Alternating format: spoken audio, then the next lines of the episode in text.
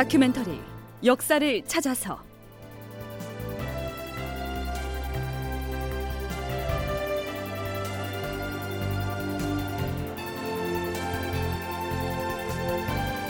제 756편 이순신 출정 채비를 갖추다. 극본 이상락 연출 최홍준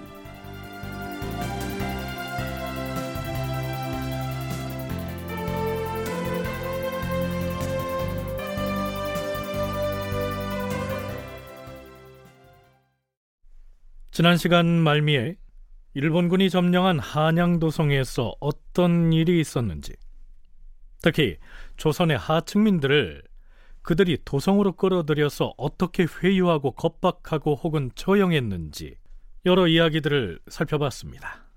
그런데요, 조선 조정에서 고위 관직을 지낸 사람 중에도 점령군인 일본군에 협력해서 호사를 누렸던 인물이 있었습니다. 선조 수정실록의 한 대목을 들어보시죠. 공조참의 성세령은 기생첩을 두고 있었다. 그 첩에게는 양녀가 있었는데 그 양녀가 한양을 점령한 왜군 장수의 총애를 받았다. 외란이 일어나자 나이가 많은 성세령과 그의 아우 성세강은 경기도 양주의 산중으로 피란을 했었다. 그런데 성세령의 첩의 양녀를 총애하는 왜군 장수의 특별한 배려로 그는 다시 한양의 집으로 들어가서 그 전처럼 편안히 거처하였으며 외인들이 오히려 그를 존대하였다. 문관으로서 외적에게 붙은 자는 오직 성세령뿐이었다. 공조참이라면 정삼품의 고위 관리지요. 아마도 임진왜란 시기에 실록에 기록되기로는 최초의 친일파가 성세령이 아니었나 여겨집니다. 나중에 이 사람은 어떻게 됐을까요? 선조 26년 10월 도성으로 환궁한 선조는 이렇게 명합니다.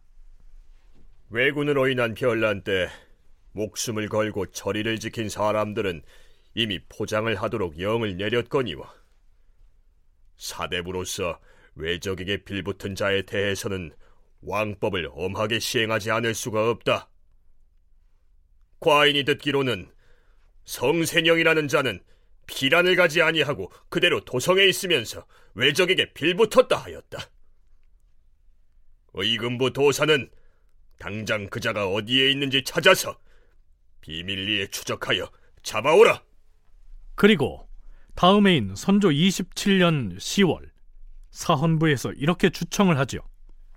주상 전하, 모름지기 사대부로서 적군에게 몸을 굽힌 자에게는 그 형장을 바로 하여 왕법의 준원함을 보이지 않을 수 없사옵니다. 성세령 성세강 형제는 한 사람은 당상관인 문관으로서 또 한 사람은 부모의 음덕으로 출세한 세족의 한 사람으로서 나라의 후한 은혜를 입은 자들이 옵니다.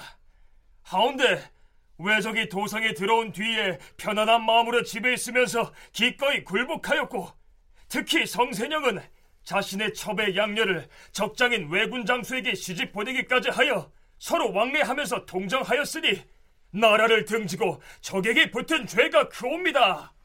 틀리는 바에 의하면 외적이 도성을 점령하여 유린하고 있을 때 성세령은 술과 안주 등을 성대히 마련하여 외적을 대접했다고 하옵니다.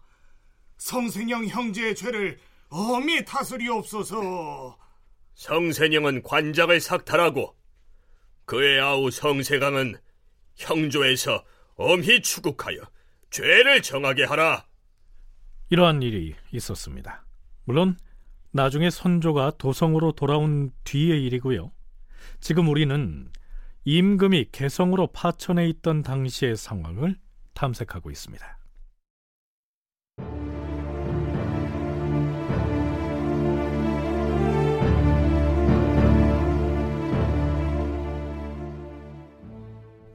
선조 25년 5월 3일 선조가 몽진을 떠나기 직전에 한강을 방어하라는 명을 받았으나 일본군에게 제대로 화포 한번 쏘아보지 못하고 도주한 도원수 김명원이 임진강에 이르러서 임금에게 장계를 올립니다. 주상 전하, 신 김명원 한강 사수의 임무를 다하지 못하고 한양을 빠져나와 이곳 임진강에 이르러 싸웁니다. 지금 한양 도성은 이미 왜군 수중에 들어가 싸웠고 대궐은 이미 불타서 무너져 싸우며 백성들은 김명원은 왜군이 포진한 한양 도성의 상황을 이렇게 보고합니다. 당장 대간에서는 이 김명원을 탄핵하고 나서죠. 전하, 지금은 전시윤이 군열과 기강을 엄히해야 합니다. 김명호는 도원수로 임명되어서 한강 방어를 명받은 자이온데 변변하게 대적을 해보지 못하고 도망쳐 나옴으로써 도성을 외적에게 내어준 죄가 크옵니다. 그의 죄를 엄하게 물어야 하옵니다. 제대로 싸워보지도 못하고 후퇴하여 도망한 죄가 있기는 하나. 김명원은 한강을 능히 지켜낼 만한 군사를 거느리고 있지 못하였으니 그의 죄를 묻지 않겠노라. 대신에 이번에는 경기도와 황해도의 군사를 징발하여 외적이 임진강을 건너오지 못하도록 방어에 전념토록 하라. 자, 이번엔 김명원에게 임진강 사수의 명을 내립니다. 이때 이미 선조는 개성을 버리고 평양 쪽으로 다시 파천 행차에 나설 국리를 하고 있었죠. 김명원에게 한강을 지키라고 해놓고 부랴부랴 한양 도성을 빠져나왔던 것처럼 말입니다. 한편 개성의 부로들, 즉 나이 많은 원로들이 선조에게 이러한 내용의 주청을 올립니다. 주상전하, 이런 때일수록 정정승의 지혜가 필요하옵니다. 전하께서 은혜를 베푸시어 정정승을 불러 곁에 두시옵소서. 과인 역시 그의 충효 대절을 모르지 않으니 그대들의 청을 받아들여서 정정승을 부르도록 하겠다. 승진은 사람을 보내 그를 석방하라는 어명을 전하라. 개성의 부로들이 선조에게 데려다 쓰라고 주청한 그 정정승이라고 하는 사람은 대체 누굴까요? 그 당시 평안도 강계에 유배 중이던 송강 정철이었습니다. 우리가 이미 살펴봤듯이 정철은 일찍이 광해군을 세자로 책봉해야 한다고 주장을 했다가 선조의 노여움을 사서 유배형에 처해졌던 인물이죠. 그것도 그냥 귀양살이가 아니고요. 가시 울타리로 둘러쳐서 고립시키는 위리안치의 형벌을 받았었습니다. 그런데 이때에 이르러서 다시 선조의 부름을 받은 것이죠. 정철의 세자 책봉 주장에 찬동을 해서 파직됐던 윤두수는 이미 그 죄를 용서받고 우의정 자리에 올라 있는 상황이었습니다. 선조 수정실록은 이렇게 해서 기추곡사와 세자책봉의 문제로 처벌받았던 사람들이 모두 석방되어 돌아와서 다시 관직에 서용되었다. 이렇게 적고 있습니다. 그 배경을 서강대 계승범 교수는 이렇게 설명합니다. 조직이나 국가가 엄청난 위기에 처했을 때 최고의 통수권자 입장에서 볼 때는 일단 민심을 확보해야 하는 겁니다. 그러니까 선조 입장에서 보면은 자기가 심하게 내쳐서 자기한테 좀 원망을 품고 있을 만한 사람들 대부분 그때 서인들이었죠. 그 사람들을 대거 기용을 하는 겁니다.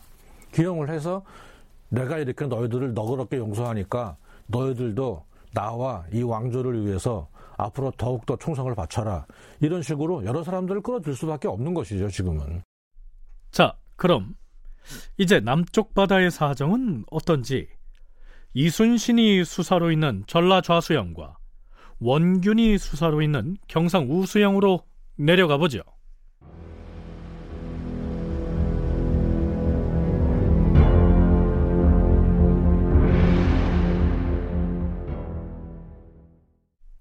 전라 좌수사 이순신이 수군을 이끌고 원균이 수사로 있는 경상 우수영 방면으로 출정을 한 것은 일본군이 한양도성에 입성한 날인 임진년 5월 초사흔 날이었습니다.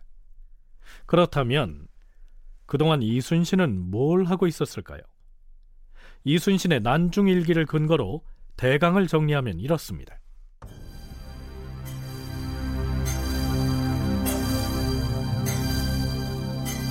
4월 15일 영남 우수사 원군이 통첩을 보내왔다. 처음엔 외선 90여 척이 부산 앞 저룡도에 도착했다고 하였는데 이어서 350척이 이미 부산포 건너편에 도착했다고 다시 통첩이 왔다. 그래서 즉각 전하께 장계를 올리고 순찰사와 전라도 병마사, 전라 우수사에게도 공문을 보냈다. 4월 18일 순찰사에 공문이 왔는데 전라 좌수영에 발포 권관이 파직되었으니 임시 장수를 정해 보내라 하였다. 그래서 나대용을 이날로 즉시 임명하여 보냈다.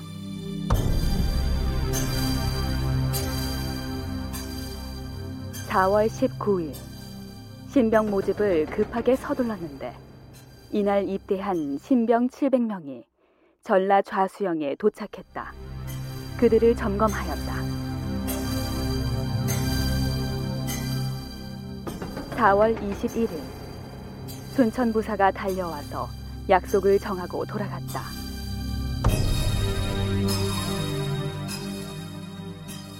배응록을 고흥의 거금도로, 송성을 여수의 금오도로 보냈으며 이경복 등에게 각기 군사 50명씩을 주어서 망보는 일과 정찰 활동을 펼치게 하였다.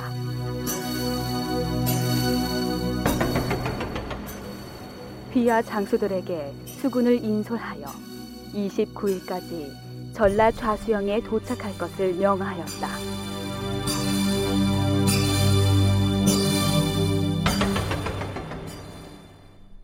이순신이 이처럼 전쟁에 대비하는 동안에도 경상우수사, 경상우도병마사, 경상감사 등으로부터 거의 매일 공문이 답지해서 전황을 보고합니다.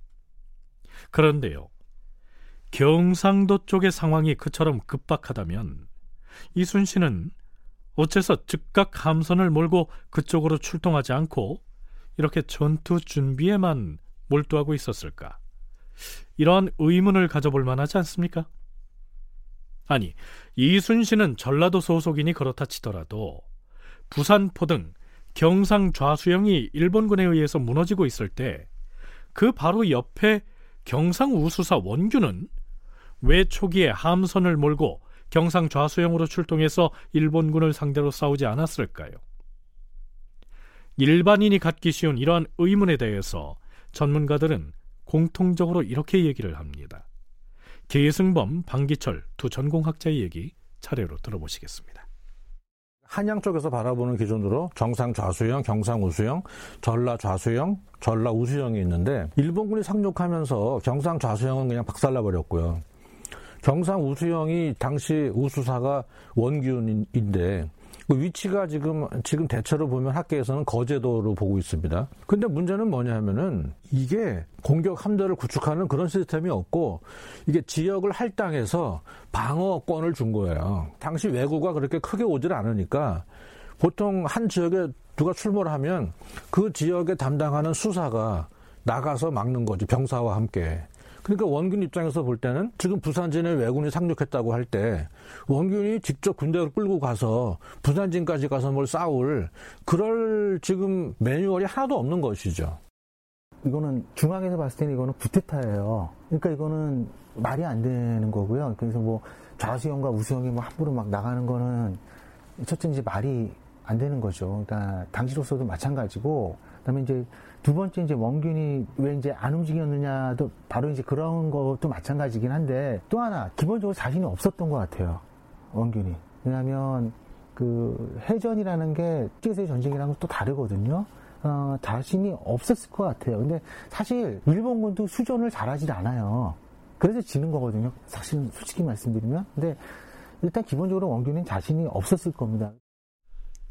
전라 좌수영과 우수영 그리고 경상 좌수영과 우수영의 책임자들인 각 진영의 수사들은 쉽게 말하면 계급이 서로 같아서 서로에게 지시를 하고 명령을 할 수 없다는 것입니다. 그러니 전라좌수사인 이순신은 중앙조정이나 그 윗선의 지시가 없는 한 자신이 책임 맡은 구역의 방어 대책에 몰두할 뿐 함부로 함선을 움직여서 경상도 쪽으로 가서는 안 된다. 이런 얘기죠. 경상 우 수사인 원균의 경우는 좀 다릅니다. 바로 옆에 부산포가 공격을 받고 있었음에도 지원 활동에 적극 나서지 못한 것은 자신이 없었기 때문이 아니었겠느냐. 방기철 교수의 견해가 그러합니다. 기록에 의하면 원균은 이순신과 연합작전을 벌이기 이전에 이미 전투에 나선 적이 있었지만 그 결과가 좋지 않았던 것으로 나타납니다.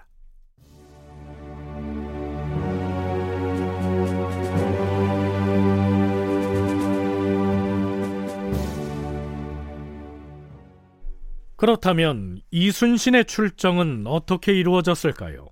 우선 유성룡의 징비록을 살펴보시죠. 처음에 적병이 침입하여 육지에 오르자 원균은 적의 형세가 큰 것을 보고 감히 나서지 못하였고 가지고 있던 전선 백여 척과 화포와 병기 등을 모조리 바닷속에 가라앉힌 다음 수하의 비장 이영남과 이운용 등만 데리고 배 네 척에 나누어 타고 달아나려고 하였다. 그가 적군을 피하려고만 하니 그가 거느린 수군 1만 명은 모두 무너지게 되었다. 그러자 이영남이 나섰다. 우수선 아리! 공은 임금의 명령을 받아 수군 절도사가 됐는데 지금 군사를 버리고 육지로 올라가 버리면 뒷날 조정에서 죄를 물을 때 무슨 말로 해명하시겠습니까? 그럼 어찌해야 한단 말인가? 일단 전라도 수군에 구원병을 요청하십시오. 그렇게 해서 적군과 한번 제대로 싸워본 다음에 이기지 못하겠거든 그 후에 도망쳐도 늦지 않을 것이니 그렇게 하는 것이 좋겠습니다. 좋다. 그렇게 하겠다. 그렇다면 그대가 전라 좌수영으로 가서 이순신을 만나고라. 이렇게 해서 원균의 비장 이영남이 여수로 달려가서 이순신을 만납니다. 그런데요, 이순신의 반응은 냉담했습니다. 경상 우수영과 우리 전라 좌수영은 각각 방어해야 할 지역의 경계가 다른데 조정의 명령이 아니고서는 어찌 마음대로 경계를 넘을 수 있겠는가? 이러한 이순신의 응답을 보고받은 원균은 그 뒤로도 이영남으로 하여금 대여섯 차례나 전라 좌수영을 내왕하게 했는데요. 이 징비록에서는 원균은 이영남이 돌아올 때까지 뱃머리에 앉아서 통곡하였다. 이렇게 적고 있습니다. 자, 한편 전라 좌수영의 이순신 진영에서도 비장들 사이에 논란이 이어집니다. 대부분의 군관들은 수사나리 우리가 우리 지역을 지키기에도 군사력이 턱없이 부족한데 어느 겨를에 다른 도에까지 가서 구원을 한단 말입니까? 이러한 분위기였는데요. 그럼에도 녹도 만호 정운과 군관 송희림만은 비분 관계에서 눈물을 흘리면서 이순신에게 출진해야 한다고 주장합니다. 적을 토벌하는 데는 전라도 경상도가 따로 있을 수 없습니다. 외적의 예봉을 먼저 꺾어놓는 일은 우리 전라도의 보존을 위해서도 절대로 필요합니다. 함선을 뛰어서 경상도로 나가야 합니다. 징비록에서는 그러자 이순신이 크게 기뻐하였다. 이렇게 적고 있습니다. 다큐멘터리 역사를 찾아서 다음 이 시간에 계속하겠습니다.